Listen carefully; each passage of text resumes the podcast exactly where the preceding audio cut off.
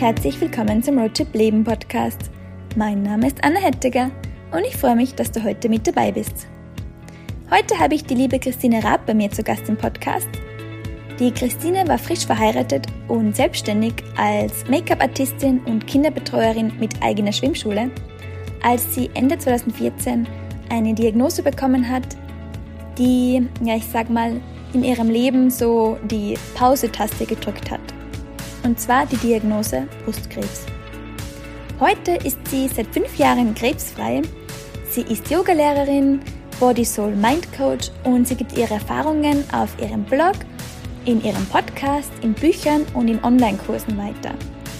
Und ich freue mich, dass sie heute bei mir zu Gast ist und ja, wir darüber sprechen, wie sie damals mit ihrer Diagnose umgegangen ist und ja, was sie sich vielleicht auch gewünscht hätte und wie sie heute genau diese Lücke füllt.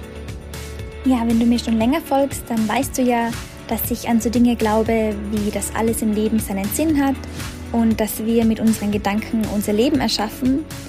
Und vielleicht hast du dir da auch schon mal gedacht, als du so Sachen gehört hast, naja, die liebe Anna, die kann ja gut reden, weil der geht's gut, die ist gesund und die hat keinen schweren Schicksalsschlag hinter sich.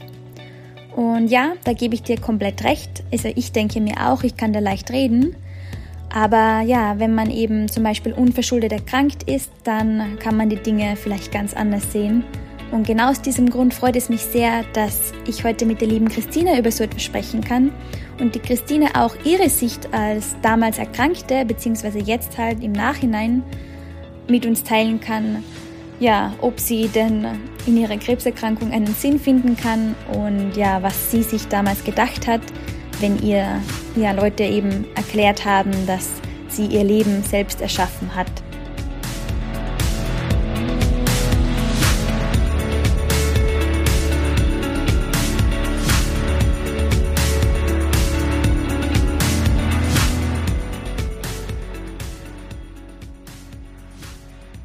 Hallo, liebe Christine. Guten Morgen, liebe Anna. Hallo. Schön, dass du da bist. Ich freue mich mega, dass wir heute ein bisschen quatschen.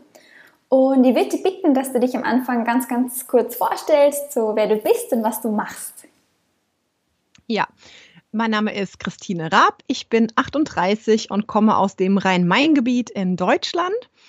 Und ich bin aktuell zurzeit in erster Linie ähm, Yogalehrerin und ganzheitlicher Coach das ist so die, die kürzeste Form von dem, wer ich bin und was ich mache. Ähm, ja, das war echt sehr knappe Vorstellung. Danke.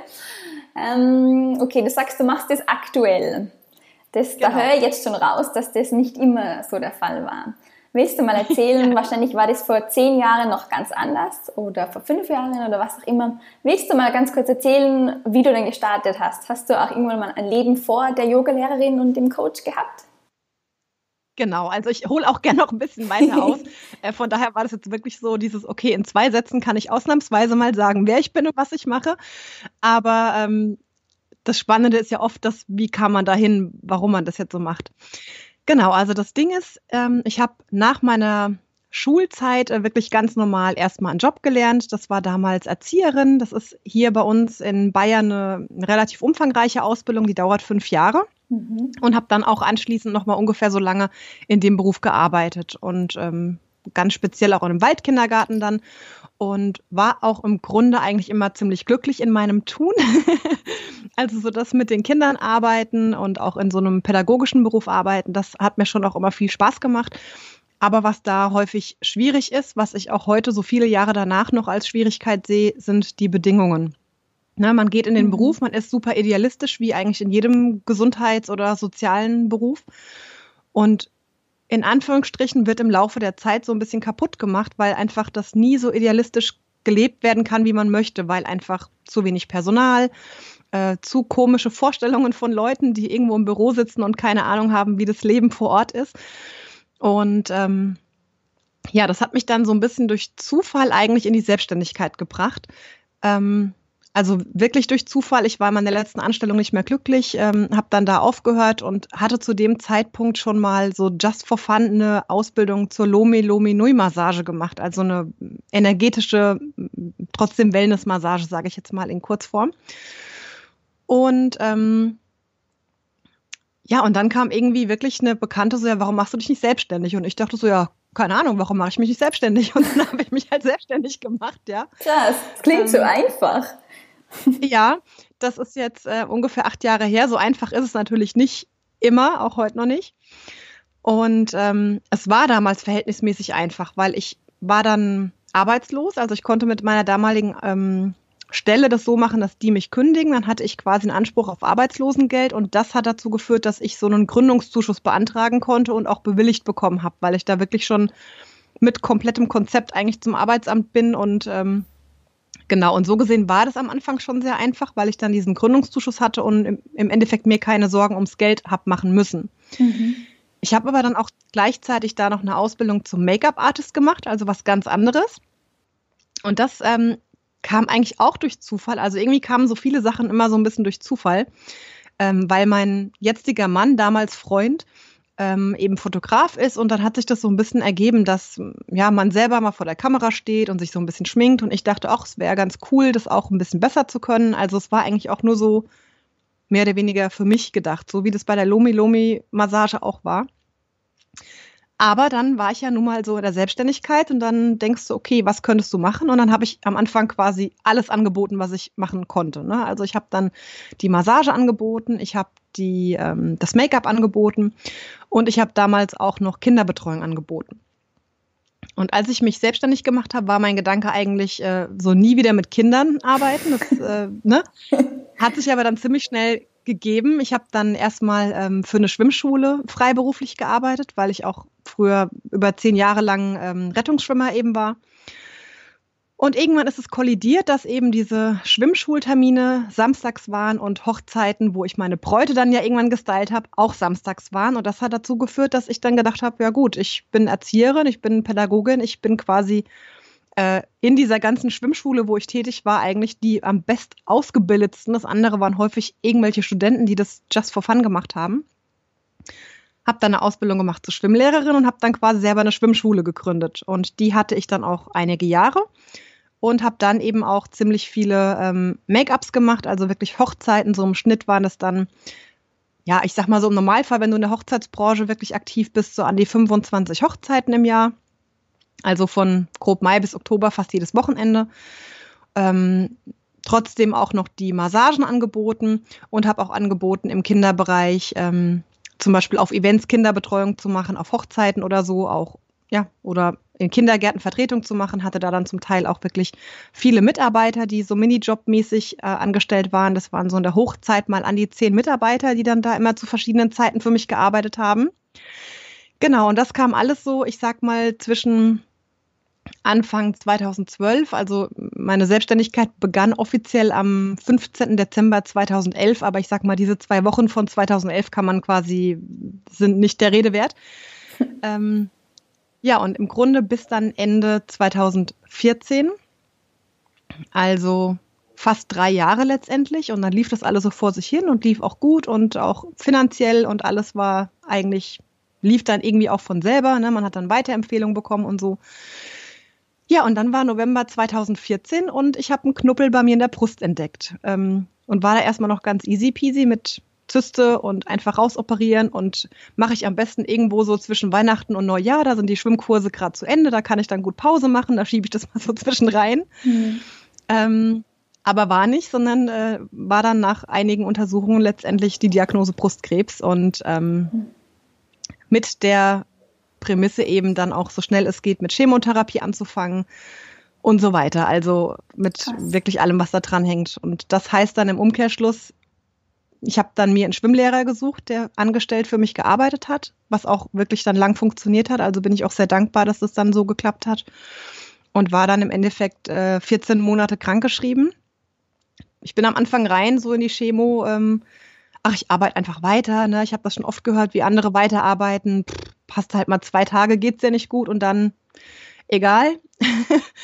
Aber war nicht so, ne? sondern es war wirklich, war also ausgenockt und das wäre auch nicht gegangen. Und das Problem ist wirklich ähm, in der Selbstständigkeit, es gibt keinen Mittelweg. Es gibt entweder oder. Du bist entweder krank oder du bist gesund. Und wenn du gesund bist, heißt, du musst 100 Prozent für dich arbeiten. Mhm. Und es ging halt nicht. Mhm.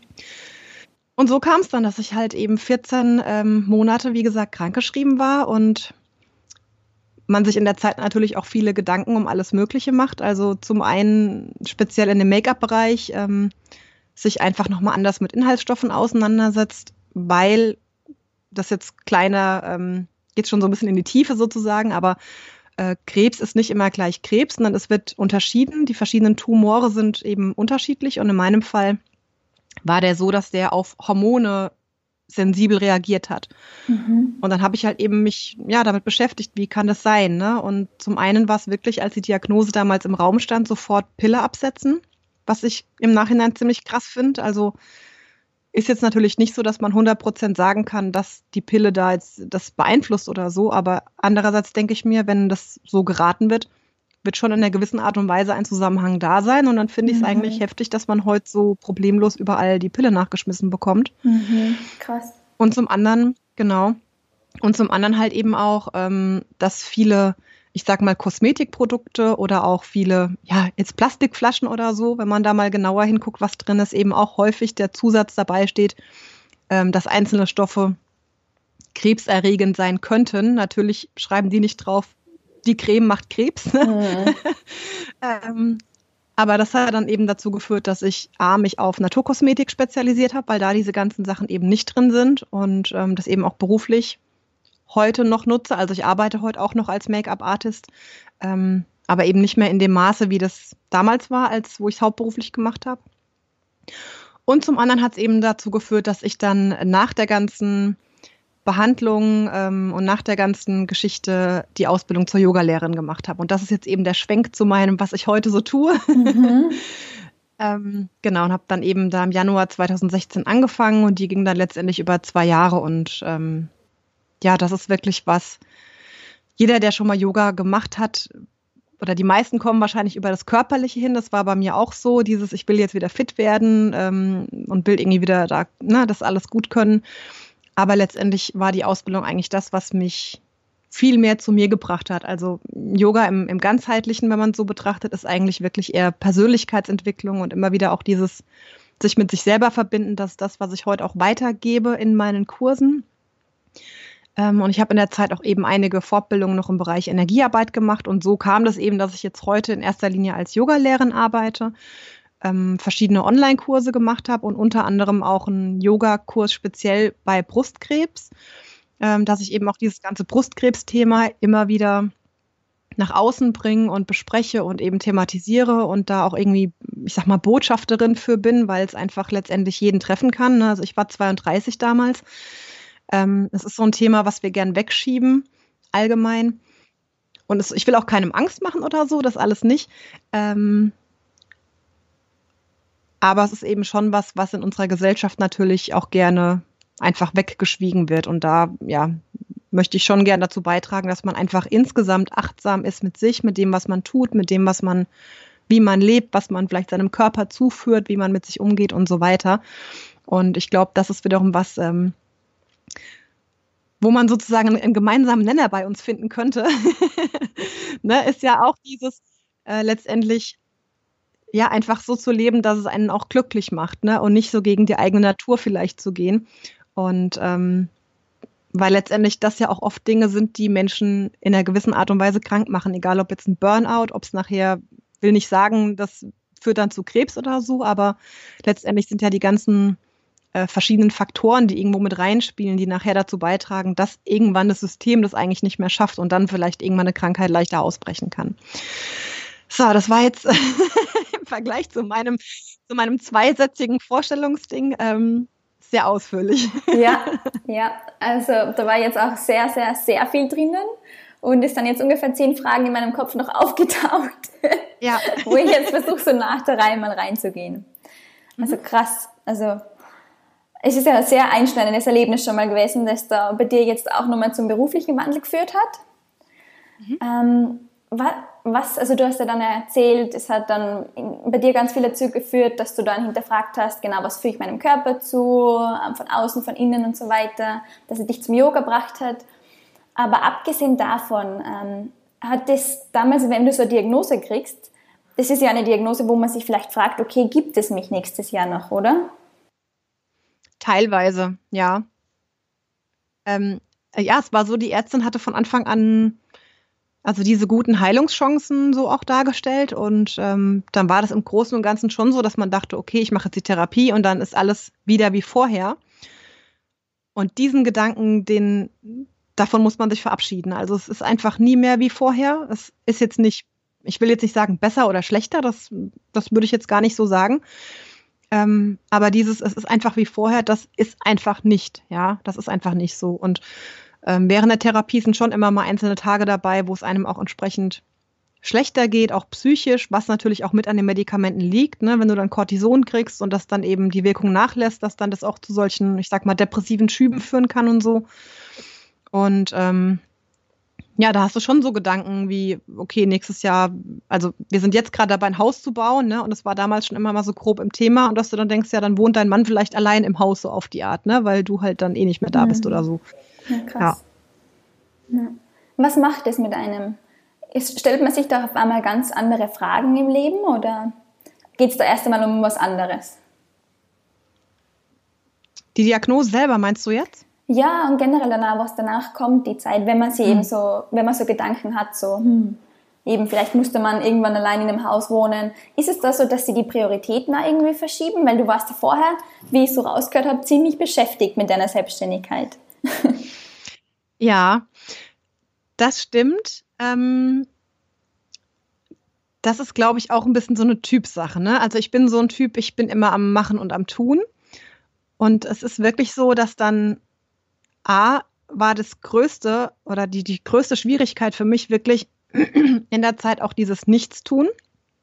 Ähm, also wirklich nach der Chemotherapie, dann nach der Behandlung jeweils heimzukommen und eigentlich so kaputt zu sein oder dass es einem so schlecht auch geht, dass man wirklich, ich sag mal, eine Woche lang quasi nur auf dem Sofa liegen kann und nichts tun kann und sich ja auch ein bisschen bedienen lassen muss, wirklich vom bring mir was zu essen und so weiter. Also das erstmal zu lernen, auch dieses Hilfe einzufordern und auch anzunehmen und auch wirklich nichts tun mit ohne schlechtes Gewissen. Ähm, und natürlich stellt man sich auch die Frage so nach den Prioritäten im Leben, ne? was ist eigentlich wichtig? Das Problem an der Sache ist, das normalisiert sich wieder. Ne? Also man ist dann so ein bisschen, so, ich mache jetzt die Weltreise, weil nächstes Jahr bin ich vielleicht nicht mehr da und dann ist es auch egal. Aber auf der anderen Seite gehe ich ja schon davon aus, dass ich sehr wohl nächstes Jahr da bin. Ne? Und wie gesagt, wir bauen jetzt gerade ein Haus. Also ich, äh, wenn alles so klappen würde, dann würden wir vielleicht noch irgendwie ein Kind, also überhaupt ein Kind kriegen. Das ist auch wegen der Behandlung nicht so ganz klar. Aber äh, ich sag mal, im, im besten Fall wäre das so. Wenn es nicht so ist, ist inzwischen auch okay, aber ähm, bauen eben gerade Haus und dann denkst du ja gut, du willst dann schon mit, was weiß ich, 70, 80 da schön im Garten von deinem Haus und mit Freunden grillen und keine Ahnung was alles machen. Ähm, also sprich, du kannst die Kohle jetzt nicht einfach äh, bei der Weltreise auf den Kopf hauen, weil du musst ja das Geld auch irgendwie ins Haus stecken, ne? Und so diesen, diesen Spagat finden zwischen, ich lebe so, als wäre der letzte Tag, weil ich weiß, es kann morgen vorbei sein. Und gleichzeitig aber zu sehen, nee, es ist aber morgen nicht vorbei, sondern es ist alles gut und ich werde noch ganz, ganz alt und man muss irgendwie so seine, ich sag mal, Ressourcen irgendwie auch einteilen. Das ist für mich wirklich die größte Schwierigkeit an der Sache. Also wirklich diesen Spagat da zu finden.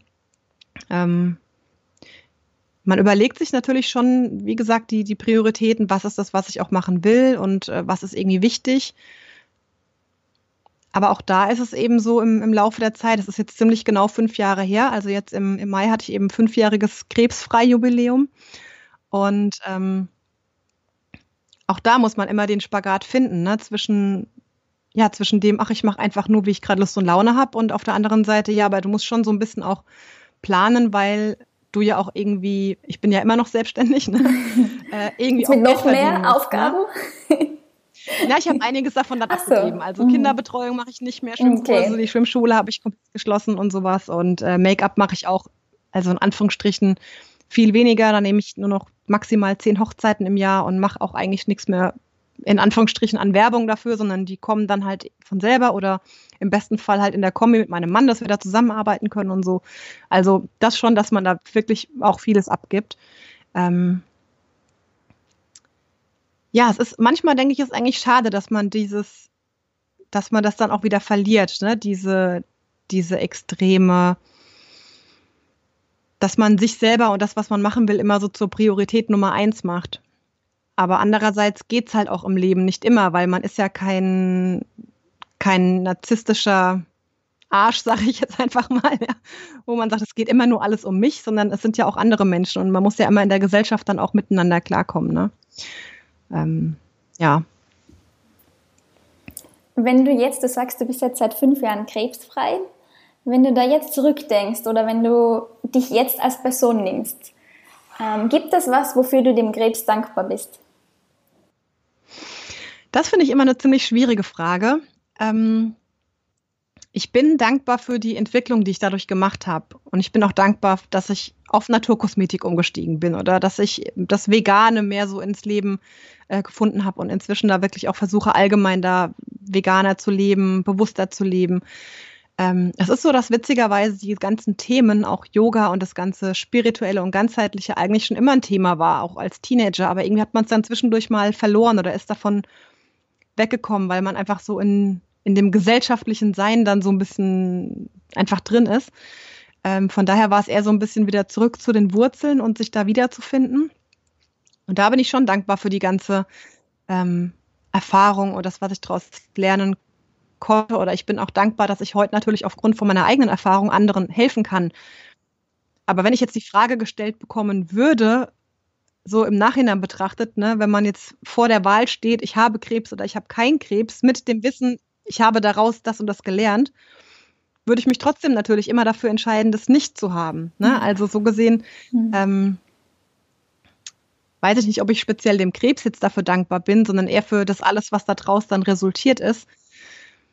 Und man weiß ja auch nicht, ob man vielleicht, wenn man jetzt die Krankheit nicht gehabt hätte, trotzdem diese Schritte gegangen wäre oder anders gegangen wäre oder wie es dann verlaufen wäre. Ne? Also ich finde es immer so ein bisschen eine, eine schwierige Frage. Ich glaube, man man sucht sich auch immer natürlich diese Dinge raus und verbindet die damit und sagt, oh, ich, ich habe was Gutes draus gemacht oder überhaupt hm. ist mein mhm. Motto dann so draus geworden, ich versuche immer das Beste draus zu machen, ähm, um diesem ganzen schlimmen Ereignis vielleicht in gewisser Art und Weise auch einen Sinn zu geben. Und ich glaube, das ist auch wichtig für uns Menschen, dass die Sachen, die passieren, im, irgendwo für uns einen Sinn haben, ähm, damit es vielleicht einfacher zu bewältigen ist oder so. Ja, aber trotzdem ist es immer ein bisschen schwierig, dieses, ähm, ich bin dankbar dafür, jetzt die Krankheit gehabt zu haben oder so.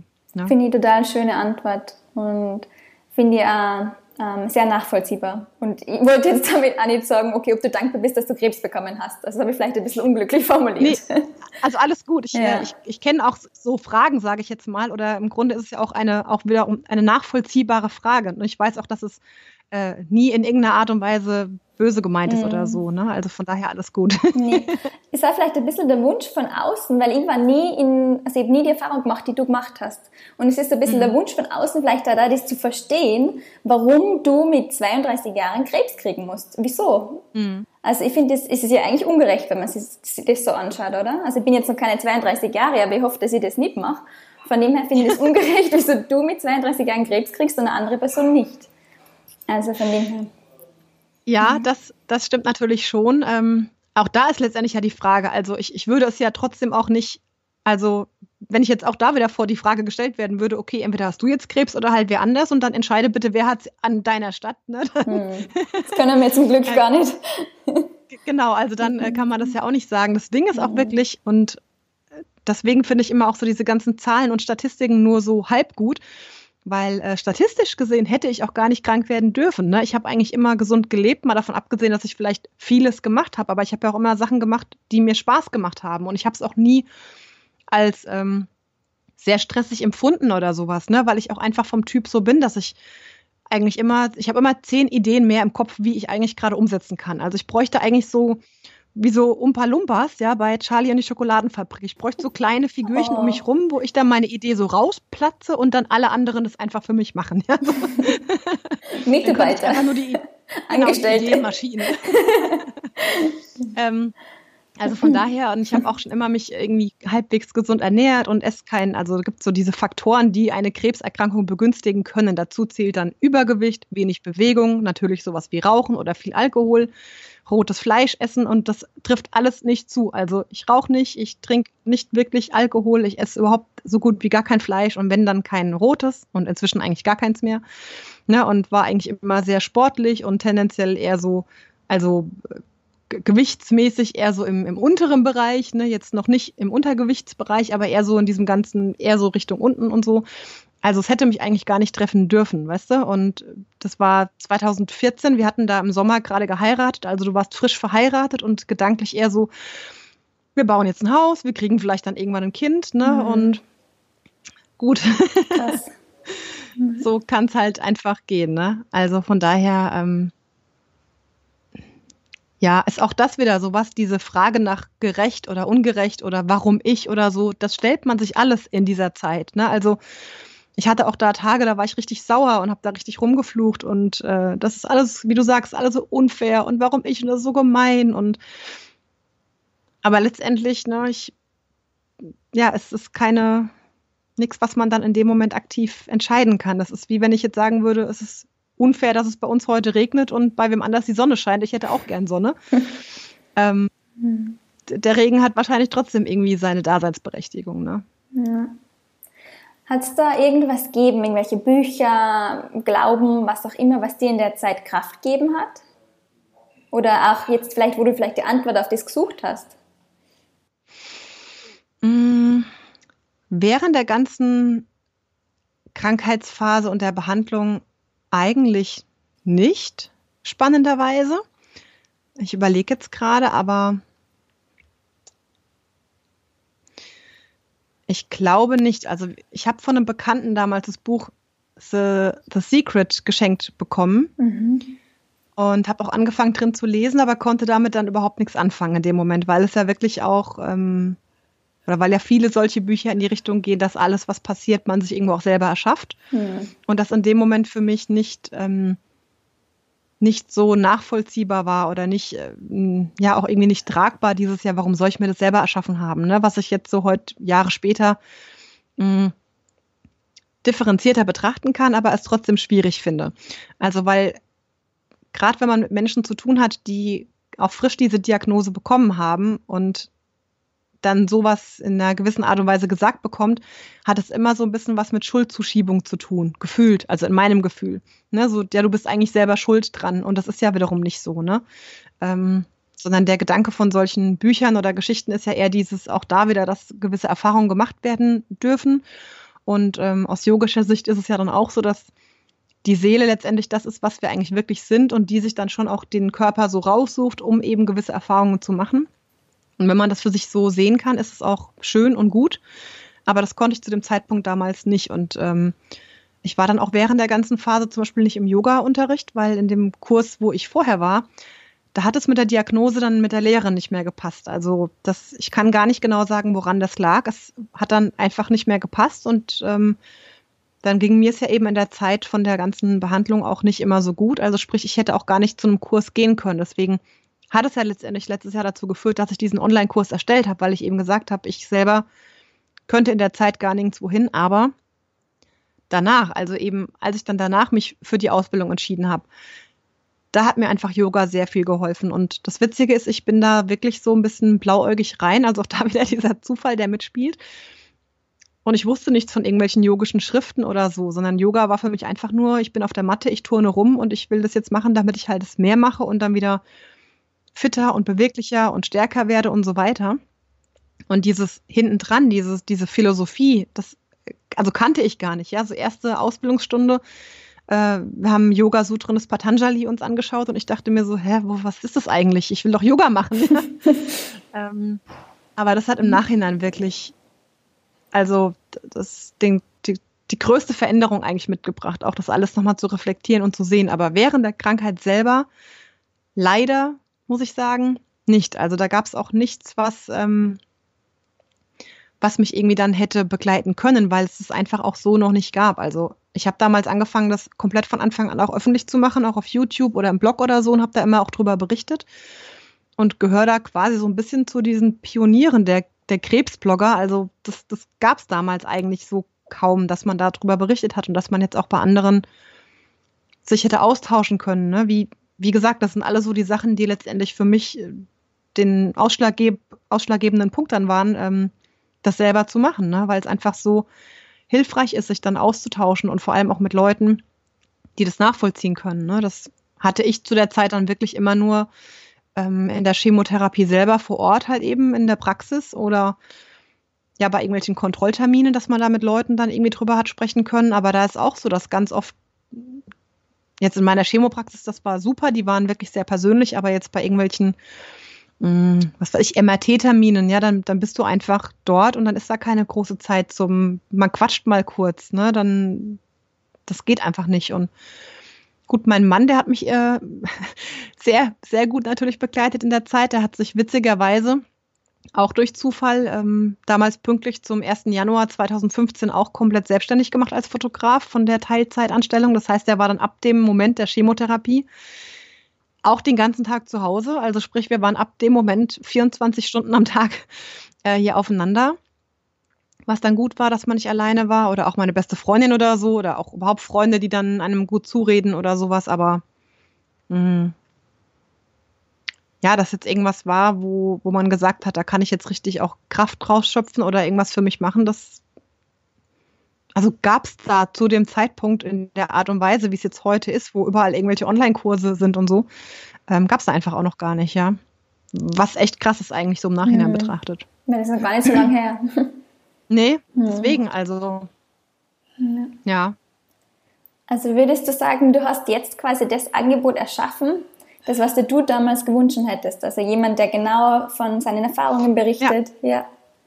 Ja, genau. Also zum einen wirklich von den Erfahrungen berichte. Das ist auch manchmal witzig, weil ich habe in dem, ähm, in dem Kurs selber, aber ich habe es auch auf YouTube ganz öffentlich, wirklich ein Video, wo ich einfach meine komplette Krankheit auch einmal so im großen Revue passieren lasse und wo dann äh, die Frauen, die auch im Kurs sind, dann manchmal sagen, ich habe jetzt erst durchs Hören deiner Geschichte erkannt, wie viel ich eigentlich selber schon geleistet habe, ja, weil das das sind so viele Sachen. Also das klingt jetzt, wenn man das so hört, klingt es schon nach viel. Und das war jetzt nur vielleicht maximal 10 Prozent von allem, ja, also von Kinderwunschbehandlung, wo man dann wöchentlich ist, von irgendwelchen Terminen äh, oder Telefonaten mit der Krankenkasse, wo es um Kostenübernahmen geht, ne? Also das sind so viele Sachen, die damit reinspielen und wo auch keiner eine konkrete Anlaufstelle hat. Du hast deine ganzen einzelnen Ärzte, aber jeder ist für sich so nur in seinem Fachbereich. Es gibt da keine übergreifende, ich habe alles im Blick stelle oder so, ne? Oder ich, ich kann dich irgendwie komplett übergreifend mal beraten oder sowas, ne? Und ich habe jetzt dieses Jahr sogar auch noch mal so ein kleines äh, E-Book geschrieben, so ein Fahrplan durch die Therapie, wo ich halt auch genau das, diese Lücke quasi fülle, ne? Wo ich sage, okay, du hast jetzt die Diagnose bekommen, dann passiert das, dann mach das, dann lass dir ein Rezept geben für eine Perücke, dann mach irgendwie ein Gespräch in der Praxis aus, bis zu, wie geht später weiter, wenn du dann wieder ins Arbeitsleben zurückgehst, ne? Oder auch dazwischen dieser Punkt mit, wie ist es denn mit Kinderwunsch? Ich war damals 32, wir haben noch keine Kinder gehabt. Ähm, es war klar, weil ich äh, eben einen hormonbedingten Tumor hatte, dass ich auch anschließend nach der Chemotherapie und allem drum und dran eine Antihormontherapie machen muss für eigentlich zehn Jahre. Also jetzt sind gerade fünf Jahre und ich mache jetzt gerade Pause. Und jetzt muss man einfach gucken, ob Zyklus zurückkommt, weil ich jetzt schon seit fünf Jahren wirklich, also null Zyklus habe, weder Tage noch sonst irgendwie was. Und da muss man jetzt einfach erstmal gucken, ob der Körper sich wieder normalisiert, ob das alles wieder anspringt, ob es überhaupt noch möglich ist, Kinder zu kriegen auf natürlichem Wege oder was wir damals dann gemacht haben, wir haben dann vorsorglich Eizellen einfrieren lassen, alles auf eigene Kosten letztendlich, ne? Krass. Ähm, also das sind alles so Sachen, mit denen du dich auf einmal beschäftigen mhm. musst und was dir im blödsten Fall keiner mal sagt, ne? Weil mhm. der Arzt denkt nur, ja, wir müssen jetzt sofort Chemotherapie machen und er denkt dann vielleicht gar nicht dran, ja, okay, wie ist es denn eigentlich hier? Und mhm. oder manche Ärzte sind auch so, ja, Hauptsache gesund. Ne? Das mhm. sehe ich bei meinen OP-Narben zum Beispiel. Also meine OP-Narben, die sehen zum Teil so grauselig aus, wo ich denke, also man hätte sich doch da auch mal Mühe geben können. Aber für einen Chirurg ist wahrscheinlich ja, da machen wir was raus, dann machen wir zu, passt mhm. schon. Ja. Aber dass dann ein Mensch dranhängt an dieser Narbe, der vielleicht auch noch jung ist, ne, ähm, mhm. wo man sich ein bisschen Mühe hätte geben können. Und mir ist jetzt wurscht, also mich stört jetzt so eine Narbe nicht, nicht besonders, aber im Endeffekt ähm, finde ich, ist es, sind es einfach so Themen, die dann auch in dem Moment vielleicht nicht so relevant sind, aber letztendlich ja trotzdem eine gewisse Daseinsberechtigung haben. Ne? Ja. Oder auch sowas wie, ja, jetzt bin ich gesund, jetzt sind so viele Jahre danach und ich kann heute genauso, äh, wenn ich mal einen blöden Tag habe oder meinetwegen habe ich jetzt Kopfschmerzen und jammere drüber. Ich kann nicht immer alles mit Krebs vergleichen. Ne? Ich kann nicht sagen, na ja, im Vergleich zu dem Krebs geht mir es ja heute gut. Also, weißt du, das das muss immer in der Relation gesehen werden. Und dann reicht es halt eben nicht zu sagen, äh, aufschneiden, Tumor rausholen, zumachen und Hauptsache es ist irgendwie wieder zu und der Tumor ist draußen, sondern man ist ja trotzdem noch ein Mensch und je nachdem, wie alt man auch ist, möchte man ja vielleicht trotzdem auch noch jetzt einen schönen Körper nachher haben oder sowas. Ne? Mhm. Also das sind eben alles so viele Sachen, die damit reinspielen und das ist genau, mhm. wie du sagst, das, wo ich eben ja heute einfach versuche, dann anderen da auf dem Weg das zu, mitzugeben, weil ich die Erfahrung einfach gemacht habe oder auch jetzt durch viele Gespräche mit anderen da auch noch anders mitreden kann, mhm. dass man einfach von Anfang an auch diese Informationen bekommt. Ne? Und auch was das für Nachwirkungen alles hat. Ne? Also äh, bei mir zum Beispiel wurde brusterhaltend operiert. Das heißt, es wird die Brust nicht irgendwie abgemacht oder sowas, sondern es wird einfach nur das Stückchen rausgeschnitten. Und das klingt erstmal, ja, ist überhaupt kein Ding, wird einfach nur ein bisschen weggeschnitten, macht nichts. Aber dadurch ist jetzt eben die eine Brust schon ein, ein ganzes Stückchen kleiner wie die andere, was letztendlich dazu führt, dass der ganze Körper dadurch in ein Ungleichgewicht kommt. Und dadurch habe ich jetzt viel mehr Probleme mit eigentlich immer wieder ähm, Rückenschmerzen, weil da einfach durch, dieses, durch diese Schiefstellung natürlich die Muskeln, die vorher 32 Jahre in einer gewissen Art und Weise funktioniert haben, jetzt so nicht mehr stehen. Ne? Das ist wie wenn du nach 35 Jahren auf einmal Einlagen in die Schuhe bekommst. Dann muss der komplette Körper sich erstmal neu orientieren.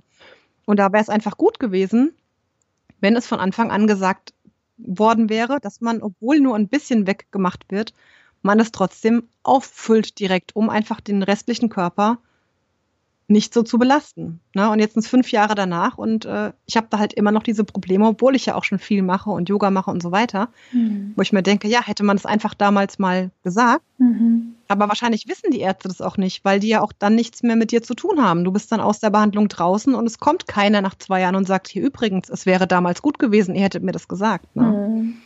Krass. Und das denkt man überhaupt naja. nicht, wenn man nicht betroffen ist. Von dem her finde ich das sehr spannend. Das thematisierst du dann alles auf deinem Blog, im Podcast, in den Kursen? Ja, genau. Also immer mal wieder, jetzt nicht permanent ausschließlich, sondern äh, ich versuche wirklich den Fokus in erster Linie auch auf das Yoga zu geben, aber eben auch immer mal spezifisch eben die Tipps, wie kann Yoga auch bei Brustkrebs helfen oder wie kann Yoga auch insgesamt helfen, ne? Ähm, weil das ist es ja, was es tut letztendlich. Also ganz egal, ob man jetzt den rein körperlichen Aspekt nimmt und sagt, okay, natürlich werde ich fitter und natürlich in meinem Fall jetzt habe ich zwar trotzdem diese Blockade auch damit durch diese OP-Narben und durch dieses Ungleichgewicht und so, aber ich kann natürlich trotzdem anders damit umgehen und habe ein besseres Gefühl dafür, ähm, wie wenn ich jetzt zum Beispiel kein Yoga Asanas, also diese Körperübung machen würde. Ne? Und dann gehört ja auch bei Yoga letztendlich viel Meditation dazu, Atemübung dazu, aber auch so ein ganzheitliches, wie lebe ich, also auch wie kleide ich mich, was ernähre, wie ernähre ich mich, ne? Weil letztendlich ja alles irgendwo äh, eine Auswirkung hat. Ne? Also welche Nahrung gebe ich meinem Körper, wo der auch die Energie draus ziehen kann und so weiter. Und das sind ja alles eben Dinge, die eigentlich uns alle betreffen und die letztendlich jedem auch weiterhelfen können. Aber ich gucke eben schon, dass ich immer wieder auch gezielt Brustkrebs thematisiere, auch auf Instagram oder so, ähm, weil es natürlich meine Story ist. Also ist das, was mich auch zu Yoga in dem Sinn gebracht hat und es ist das, wo mir Yoga natürlich ganz speziell auch geholfen hat. Ne? Deswegen ja, gehört es einfach letztendlich dazu, ne, das auch mit zu thematisieren. Ja, sehr, sehr spannend. Ich bin jetzt noch ganz erschlagen, ich muss jetzt mal alles verarbeiten, glaube ich. Sorry. nee, alles gut, genau, um das geht's ja. Und ich glaube, ich könnte jetzt auch noch ewig mit dir weiterquatschen, aber wir haben schon 35 äh, Minuten gesprochen.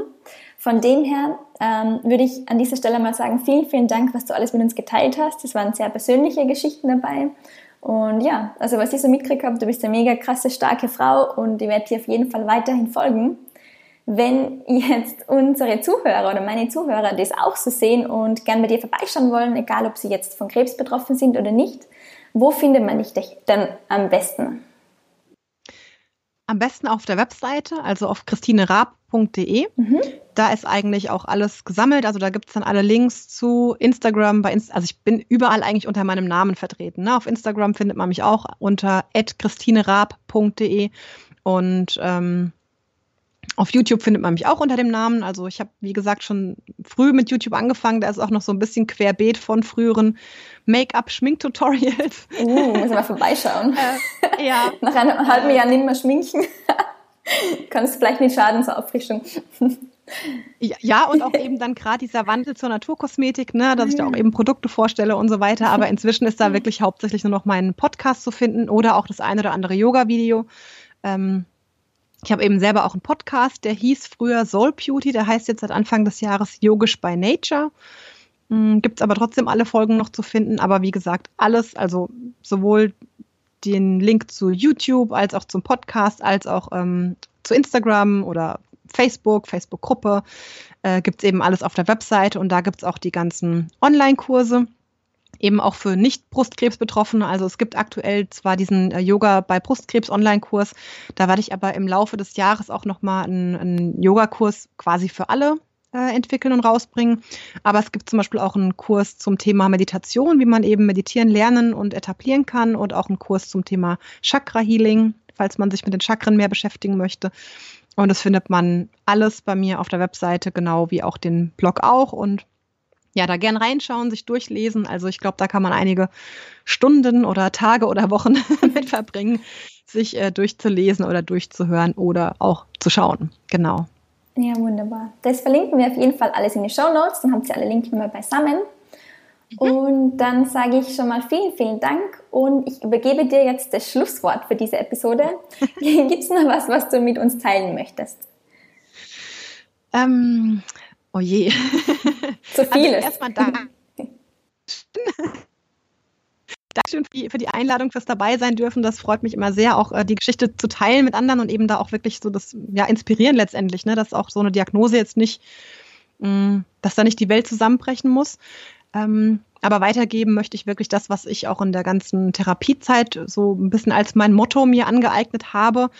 Und das ist wirklich immer versuchen, das Beste draus zu machen. Also egal was passiert, das klappt mal besser und mal schlechter und man hat auch zwischendurch vielleicht mal Tage, wo es einfach blöd ist und die dürfen auch sein. Also auch da nicht so ins, in die Wertung zu gehen, sondern immer versuchen, das auch anzunehmen, wie es ist, aber dann versuchen trotzdem für sich, ja, irgendwie das, das Beste draus zu machen, weil egal wie blöd es ist, ja, wenn man nur in dieses Gefühl versinkt, dass alles blöd ist, wird es auch nicht besser. Ja, also es darf sein, man darf auch mal einen Tag haben, wo alles blöd ist und das ist auch alles okay, aber dann wieder versuchen, das für sich so zu drehen, dass man was Gutes draus macht. Ja.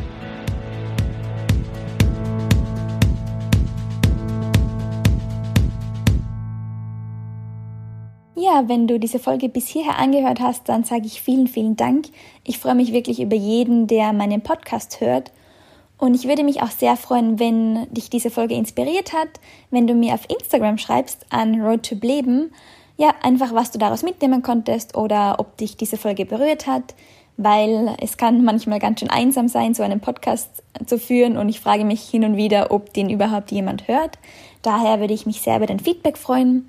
Und ja, wenn du mir noch einen Gefallen tun möchtest, dann würde ich mich sehr, sehr freuen, wenn du meinen Podcast bewertest. Zum Beispiel auf Apple, also in den Apple Podcasts, weil mir diese Bewertungen sehr dabei helfen, noch mehr Menschen zu erreichen. Und ja, ich würde mich freuen, wenn ich damit mit deiner Hilfe auch noch mehr Menschen inspirieren kann.